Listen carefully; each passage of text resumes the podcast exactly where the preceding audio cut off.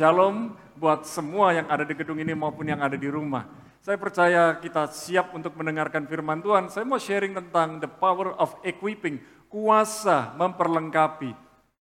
Kita rindu dalam kehidupan kita saling memperlengkapi, saling membutuhkan satu dengan yang lain. Dan saya percaya kita dengar firman Tuhan dan kita mau jadi pelaku firman Tuhan, bahwa kita hidup tidak bisa seorang diri, kita butuh orang lain, dan kita saling membutuhkan, saling menolong satu dan yang lain. Mungkin dalam hal-hal tertentu kita bisa sendiri, kita mandiri, mandi sendiri, ya masa dimandiin. Nah, dan kita juga bisa belajar bahwa dalam hidup ini kita saling memperlengkapi untuk tujuan yang benar dan baik.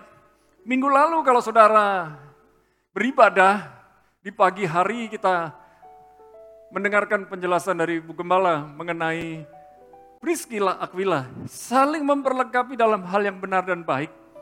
Kemudian ada pribadi yang lain yang sangat memperlengkapi satu dan yang lain tapi dalam hal yang buruk. Siapa itu?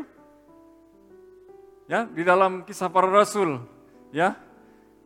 Dan kita bisa melihat bahwa apa yang terjadi kalau kita tidak saling memperlengkapi dalam kondisi yang baik, dalam kondisi yang benar, dengan cara yang benar dan baik, maka peristiwa Ananias dan Safira pun bisa terjadi dalam kehidupan kita.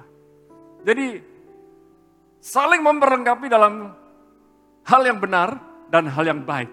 Itu sangat penting. Jangan berbohong. Bilang sama sebelahmu, jangan ada dusta di antara kita.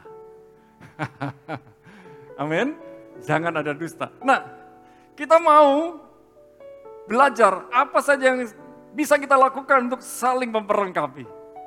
Ya, ada dua hal saja yang simple, yang sederhana, yang bisa kita pelajari dan kita bisa lakukan mulai hari ini dan seterusnya. Dan kita mau belajar. Nah, saya akan sharing dari Lukas 5 ayat 17 sampai 26. Saya akan baca perlahan-lahan ada di PowerPoint yang di rumah bisa menyimak dengan baik. Ya, the power of equipping. Ya. Kita lihat dari Lukas 5 ayat 17 sampai 18. Pada suatu hari ketika Yesus mengajar. Yesus punya kebiasaan mengajar. Ya. Ada beberapa orang Farisi dan ahli Taurat duduk mendengarkannya. Mereka datang dari semua desa di Galilea dan Yudea dan dari Yerusalem. Wow, bayangkan, ini luar biasa. Ya, ini peristiwa itu di Kapernaum. Ya, jadi beberapa orang Farisi, ahli Taurat, duduk mendengarkan. Mereka datang dari semua desa di Galilea. Pusat pelayanan Yesus di daerah Galilea.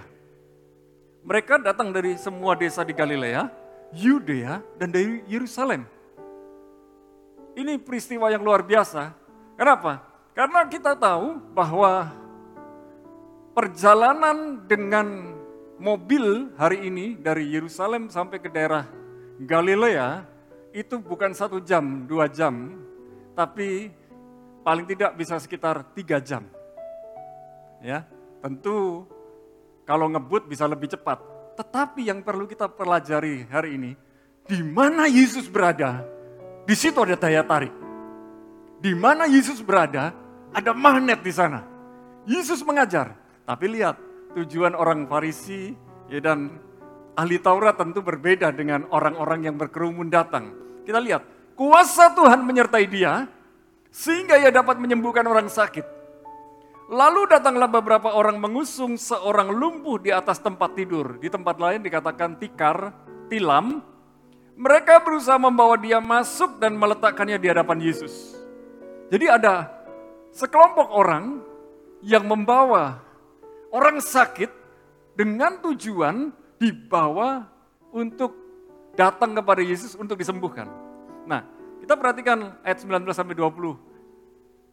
Karena mereka tidak dapat membawanya masuk, berhubung dengan banyaknya orang di situ, ada kerumunan, tentu tidak seperti hari ini, kita nggak berkerumun. Naiklah mereka ke atap rumah, ada butuh effort, perjuangan untuk bisa naik ke atap. Ya, kalau atapnya seperti ini aja sudah perjuangan, apalagi kalau atapnya lebih tinggi. Lalu membongkar atap itu. Hey, ada yang punya rumah di sini? Anda yang di rumah, mau nggak? Rumah saudara atapnya dibongkar. Dibongkar bukan karena ada banjir, bukan karena atapnya bocor, tapi demi satu orang sakit. Kira-kira kalau Anda jadi pemilik rumah bagaimana? Silakan, silakan, silakan. Enggak, tentu ada rasa marah, kecewa. Itu bisa terjadi. Nah, dan menurunkan orang itu dengan tempat tidurnya ke tengah-tengah orang banyak tepat di depan Yesus. Bayangkan orang menurunkan seseorang yang sakit dari atas ke bawah. Mulai bayangkan ya, naikkan saja susah.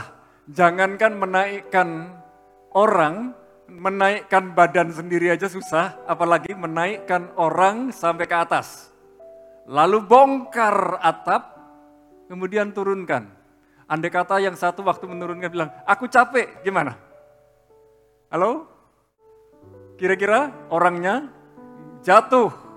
Perlu hati-hati, perlu kerjasama, perlu saling mengerti, perlu saling menolong, perlu saling menguatkan.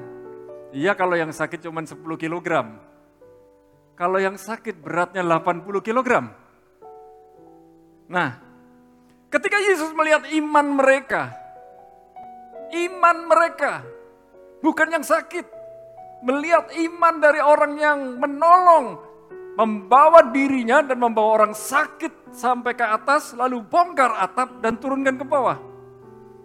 Bukan pekerjaan satu atau dua orang, itu butuh pekerjaan beberapa orang. Ketika Yesus melihat iman mereka, berkatalah, "Hai saudara, dosamu sudah diampuni." Apa sambungannya? Apa hubungannya orang sakit dengan dosa? Kalau saya lihat nggak nyambung. Tetapi kalimat Yesus berikutnya yang perlu kita pelajari. Tetapi ahli-ahli Taurat dan orang-orang Farisi berpikir dalam hatinya, berpikir dalam hatinya. Saya ulangi lagi, berpikir dalam hatinya. Siapakah orang yang menghujat Allah ini? Yesus itu. Yesus itu siapa? Sampai dia menghujat Allah, sampai bisa mengampuni. Karena yang bisa mengampuni dalam konteks pemikiran orang Farisi dan ahli Taurat adalah Allah sendiri. Ingat, ini Yesus di bumi ya. Siapa yang dapat mengampuni dosa selain daripada Allah sendiri? Ini yang ajaib, ini yang hebat, ini yang luar biasa. Dikatakan, akan tetapi Yesus mengetahui pikiran mereka. Lalu berkata kepada mereka, apakah yang kamu pikirkan dalam hatimu? Wow, kita, saya mikir, saya ngomong, belum tentu Bapak Ibu mengerti. Apalagi saya mikir di dalam hati saya, Bapak Ibu makin gak tahu, makin gak ngerti. Karena saya gak ngomong. Tetapi Yesus itu manusia 100% di bumi. Waktu dia di bumi, dia manusia 100%, tetapi dia juga Tuhan 100%. Keilahiannya yang luar biasa. Dan kita butuh rema dari Yesus setiap hari supaya menjalani hidup kita dengan benar, dengan baik. Nah, lalu berkata kepada mereka, Yesus berkata kepada mereka, apakah yang kamu pikirkan dalam hatimu? Manakah lebih mudah mengatakan dosamu sudah diampuni atau mengatakan bangunlah dan berjalanlah? Lebih mudah mana? Lebih mudah mana? Bangun dan berjalanlah, lebih mudah. Karena Yesus Tuhan, sekalipun dia manusia. Tetapi Yesus bukan sekedar mau orang itu sembuh fisiknya. Tetapi Tuhan mau sembuh roh, jiwa, tubuh. Tuhan mau saudara sembuh roh, jiwa, tubuh. Hari ini ada banyak orang yang sakit, stres, depresi, tinggal di rumah, stres, marah-marah, kecewa. Yang keluar dari mulutnya sampah, sampah, sampah, kekecewaan, kepahitan. Marah kepada Tuhan, kenapa saya di rumah? Kenapa saya di PHK? Kenapa saya seperti hari ini? No, daripada kita berkata mengapa, siapa, bagaimana, kita mulai berkata, terima kasih Tuhan. Saya diberi kesempatan tinggal di rumah. Terima kasih Tuhan, saya masih hidup sampai hari ini. Ada banyak orang merasa badannya kuat, berjalan ke sana kemari, main ke sana kemari, tiba-tiba tanpa gejala, tiba-tiba tanpa ada rasa apa-apa, tiba-tiba meninggal karena COVID. Makanya saya dorong buat kekasih Tuhan yang datang ke gedung ini untuk jaga protokol kesehatan. Kalau nggak sehat lebih baik di rumah. Karena bisa menyaksikan tayangan ibadah ini secara langsung maupun tunda. Nah, ayat 24 sampai 26. Tetapi supaya kamu tahu bahwa di dunia ini anak manusia berkuasa mengampuni dosa. Yesus proklamirkan dirinya, aku anak manusia, aku Tuhan. Berkatalah ia kepada orang lumpuh itu, kepadamu kukatakan, bangunlah, angkatlah tempat tidurmu dan pulanglah ke rumahmu. Yesus mudah berkata demikian. Tetapi Yesus mau orang yang sakit ini sembuh, roh, jiwa, tubuh. Saya mau, katakan bersama dengan saya, saya mau sembuh, roh, jiwa, tubuh. Rohmu sudah sembuh, tapi jiwa yang terdiri dari pikiran, perasaan, kemauan, pikiran, perasaan, kemauan, kadang menjadi tempat pertempuran yang paling hebat, paling dahsyat kita diintimidasi oleh iblis, kita diprovokasi oleh iblis supaya kita kembali ke dunia lama, supaya kembali ke hidup yang lama. Kita sudah lahir baru, tapi tutur kata kita, sikap kita, hidup kita, gaya hidup kita masih gaya hidup yang lama. Budaya kehidupan kita masih budaya kehidupan yang lama. Mari, kalau kita sudah lahir baru, punya gaya hidup yang baru, punya budaya yang baru.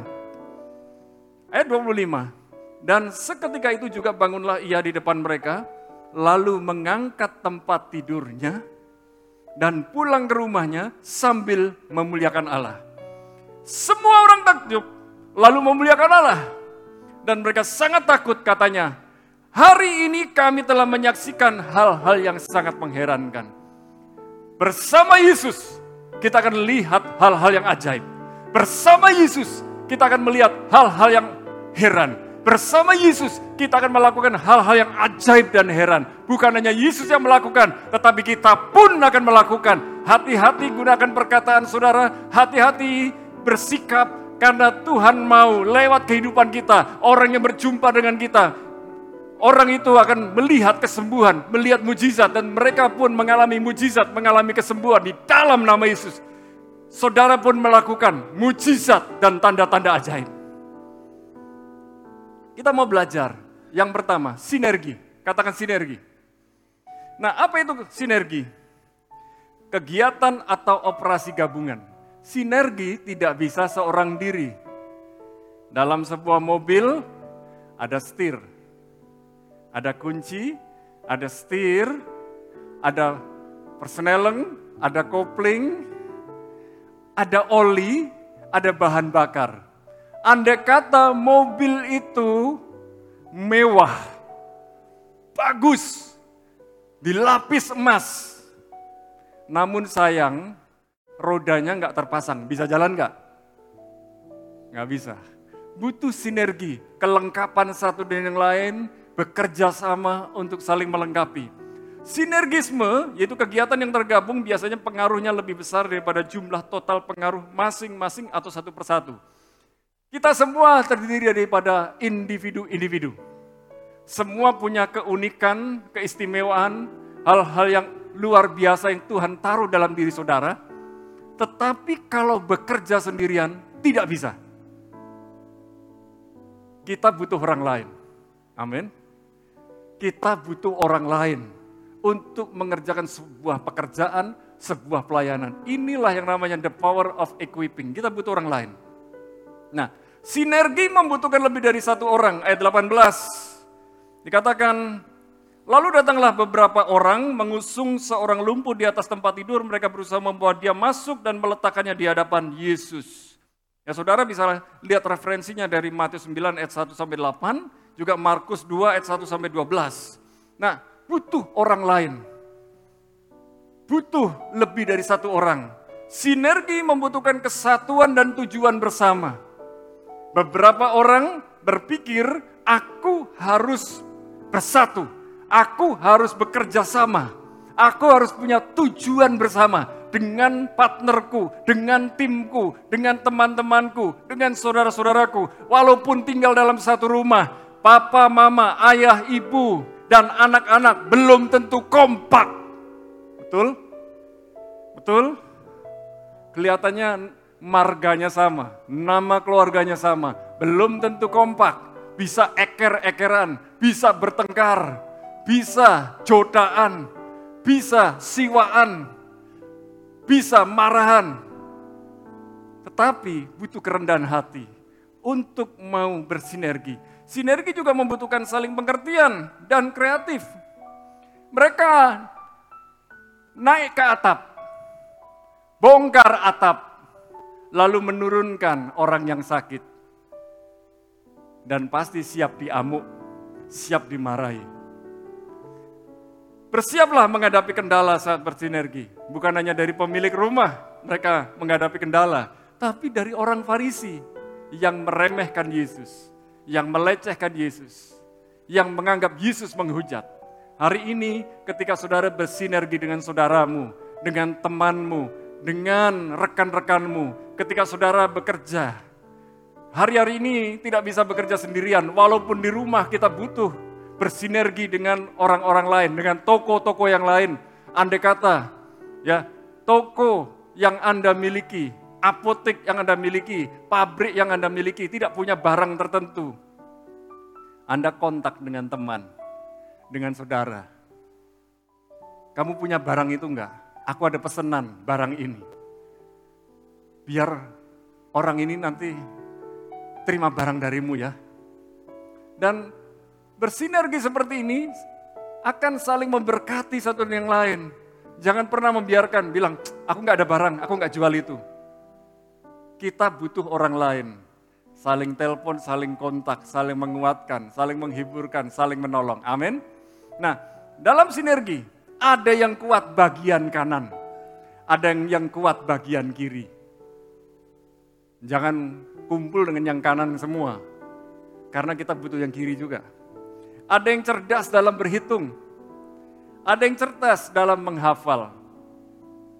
Ada yang suka tinggal di rumah, ada yang suka jalan-jalan. Ada yang cakap dalam mengelola tenaganya, ada yang cakap mengelola daya pikir dan imajinasinya, ada yang cakap mengelola keuangan, ada yang jago memboroskan. Tapi tentu kita tidak melihat yang memboroskan itu. Bagian manakah kekuatan dan kelebihan Anda? Halo? Ya, nggak semuanya bisa.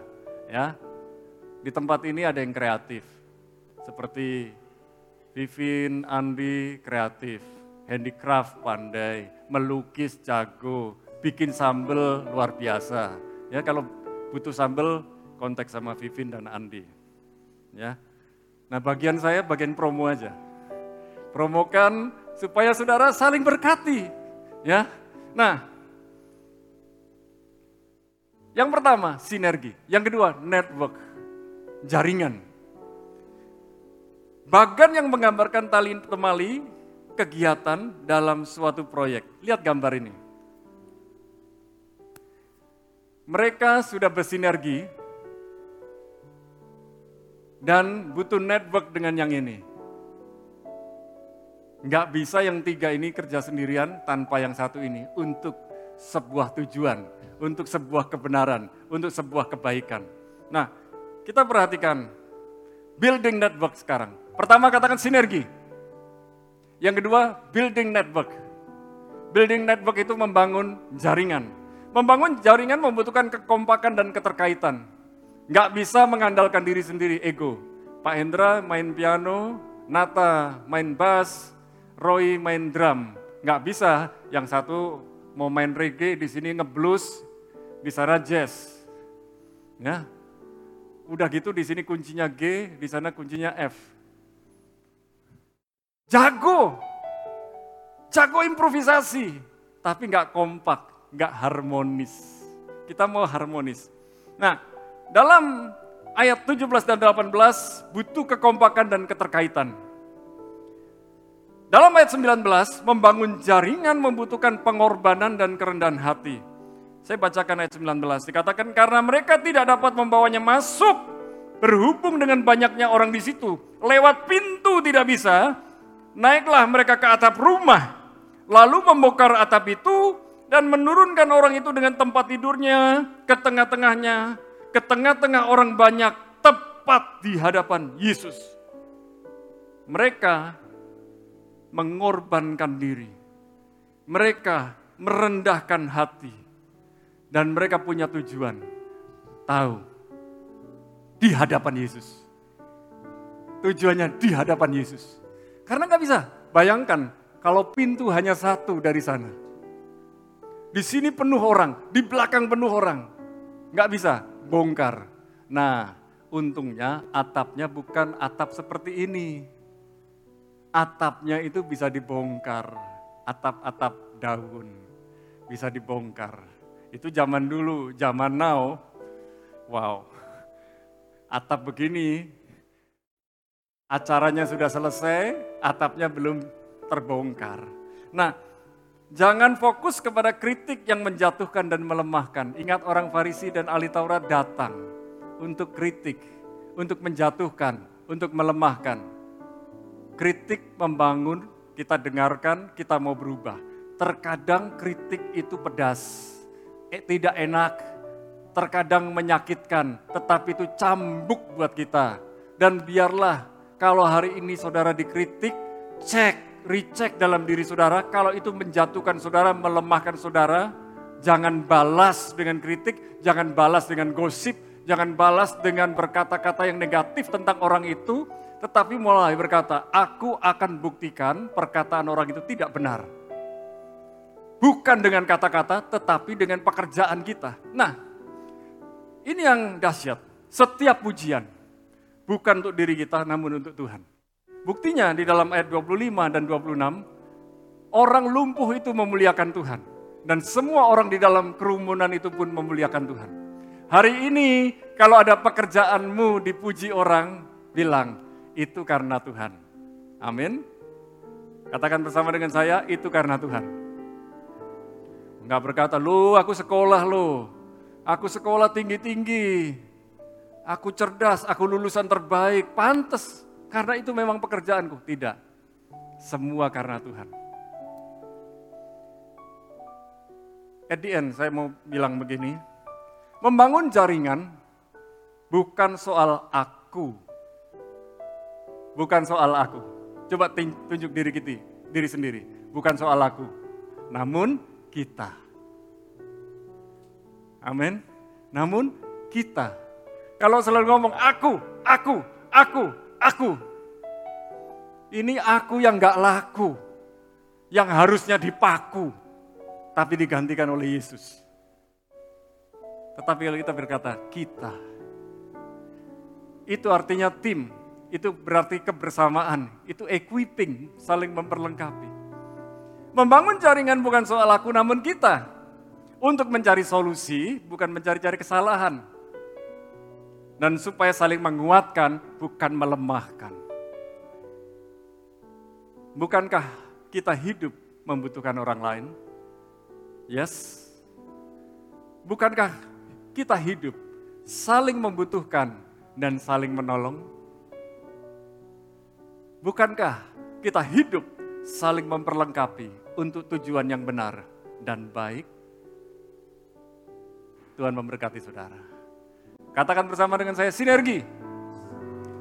Building network. Sinergi, ada kerjasama. Building network, membangun jaringan. Kita butuh orang lain untuk membangun jaringan dalam kerjasama kita. Haleluya. Kita berdoa, Hamba berdoa bersama para kekasih Tuhan yang beribadah bersama dengan kami, baik yang di dalam gedung ini maupun yang ada di rumah, di mana pun mereka berada, di Indonesia maupun di luar negeri. Hamba berdoa, ketika mereka bersama-sama dengan kami, dan akhirnya kami berkata, kami, kami berdoa bersama Tuhan, kami mau bersinergi, kami mau building network, kami mau sinergi, kami mau bangun jaringan. Tidak mengandalkan kekuatan diri sendiri, kemampuan diri sendiri, keakuan, keegoisan. Tapi kami butuh orang lain untuk saling memperlengkapi. Karena kami punya banyak kelemahan, tetapi kekuatan, kelebihan orang lain memperlengkapi kehidupan kami di dalam pekerjaan, di dalam pelayanan, dalam bisnis, dalam rumah tangga, dalam dunia industri, dalam dunia wisata, dan semua pekerjaan yang lain. Kami saling membutuhkan, kami mau saling menolong, kami mau saling membantu, kami mau saling menguatkan, kami mau saling membutuhkan satu dan yang lain.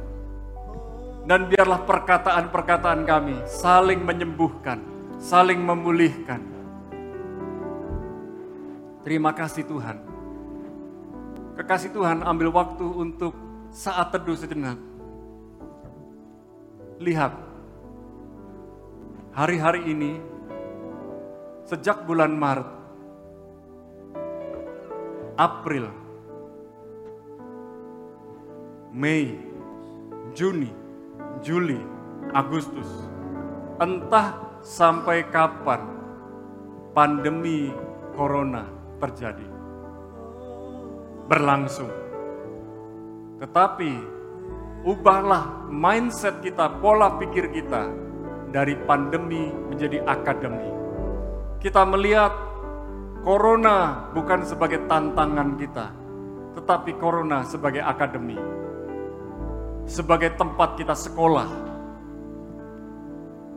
Saya rindu kita semua lulus. Bukan sekedar lolos. Dan orang melihat kesaksian hidup kita, keuletan hidup kita, ketangguhan hidup kita, hikmat kita ketika kita menghadapi akademi corona, ketika kita memasuki akademi corona. Kuatkan dan teguhkan hatimu. Minta hikmat Tuhan selalu untuk menuntun saudara dalam bisnis saudara. Ketika banyak PHK mulai terjadi, ketika resesi di sana terjadi, dan banyak orang meramalkan Indonesia akan mengalami resesi. Tetapi kalau kita bersatu hati, bersinergi, building network, maka resesi itu tidak akan terjadi. Perlu tertib dan disiplin menjaga diri kita dan komunitas kita supaya kita semua sehat. Kita semua building network dan sinergi. Hamba berdoa, kami yang di gedung maupun kami semua yang ada bersama-sama beribadah saat ini. Biarlah kuasa Tuhan, otoritas Tuhan, wibawa Tuhan, hikmat Tuhan, pertolongan Tuhan, keajaiban Tuhan, kesembuhan dan mujizat dari Tuhan. Segala sesuatu yang luar biasa yang datang dari Tuhan, turun atas kami, turun atas kami, memampukan kami mengerjakan bagian kami. Dan kami mau bersinergi dan building network dengan orang-orang yang Tuhan tempatkan bersama-sama dengan kami. Bahkan dengan orang-orang baru yang Tuhan percayakan kepada kami. Kami mau mempertahankan yang sudah ada pada kami dan akan melipat gandakan yang sudah Tuhan percayakan kepada kami. Dalam nama Yesus. Haleluya.